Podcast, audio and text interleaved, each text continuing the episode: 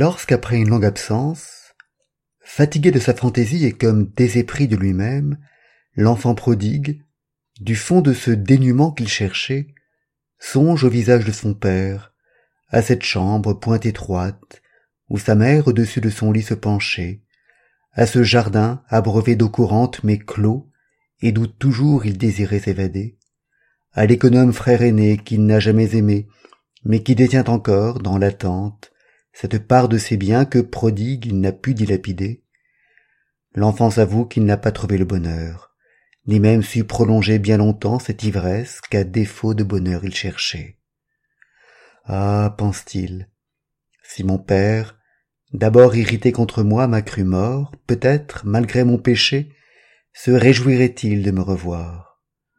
Ah revenant à lui bien humblement le front bas et couvert de cendres si m'inclinant devant lui lui disant mon père j'ai péché contre le ciel et contre toi.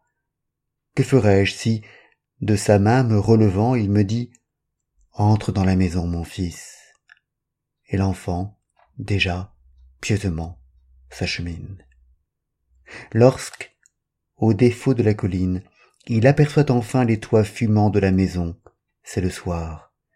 Mais il attend les ombres de la nuit pour voiler un peu sa misère. Il entend au loin la voix de son père. Ses genoux fléchissent. Il tombe et couvre de ses mains son visage car il a honte de sa honte sachant qu'il est le fils légitime pourtant. Il a faim. Il n'a plus dans un pli de son manteau crevé qu'une poignée de ces glands doux dont il faisait pareil au pourceau qu'il gardait sa nourriture. Il distingue s'avancer sur le perron sa mère. Il n'y tient plus. Descend en courant la colline s'avance dans la cour aboyé par son chien qui ne le reconnaît pas il veut parler aux serviteurs mais ceux-ci méfiants s'écartent vont prévenir le maître. Le voici. Sans doute il attendait le fils prodigue car il le reconnaît aussitôt. Ses bras s'ouvrent. L'enfant alors devant lui s'agenouille et cachant son front d'un bras crie à lui levant vers le pardon sa main droite mon père mon père j'ai gravement péché contre le ciel et contre toi je ne suis plus digne que tu m'appelles mais du moins comme un de tes serviteurs le dernier dans un coin de notre maison laisse-moi vivre. Le père le relève et le presse. Mon fils que le jour où tu reviens à moi soit béni. Et sa joie qui de son cœur déborde pleure.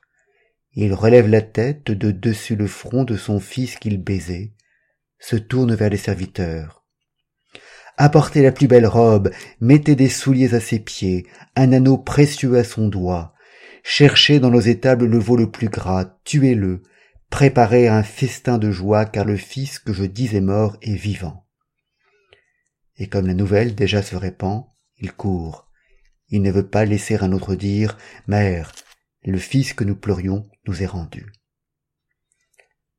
la joie de tous montant comme un cantique fait le fils aîné soucieux.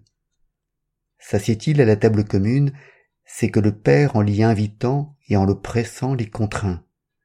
Seul entre tous les convives car jusqu'au moindre serviteur est convié il montre un front courroucé.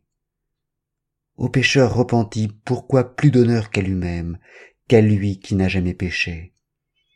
Il préfère à l'amour le bon ordre. S'il consent à paraître au festin c'est que faisant crédit à son frère il peut lui prêter joie pour un soir. C'est aussi que son père et sa mère lui ont promis de m'originer le prodigue demain et que lui-même il s'apprête à le sermonner gravement. Les torches fument vers le ciel. Le repas est fini. Les serviteurs ont desservi. À présent dans la nuit où pas un souffle ne s'élève la maison fatiguée âme après âme va s'endormir mais pourtant dans la chambre à côté de celle du pronigue je sais un enfant son frère cadet qui toute la nuit jusqu'à l'aube va chercher en vain le sommeil.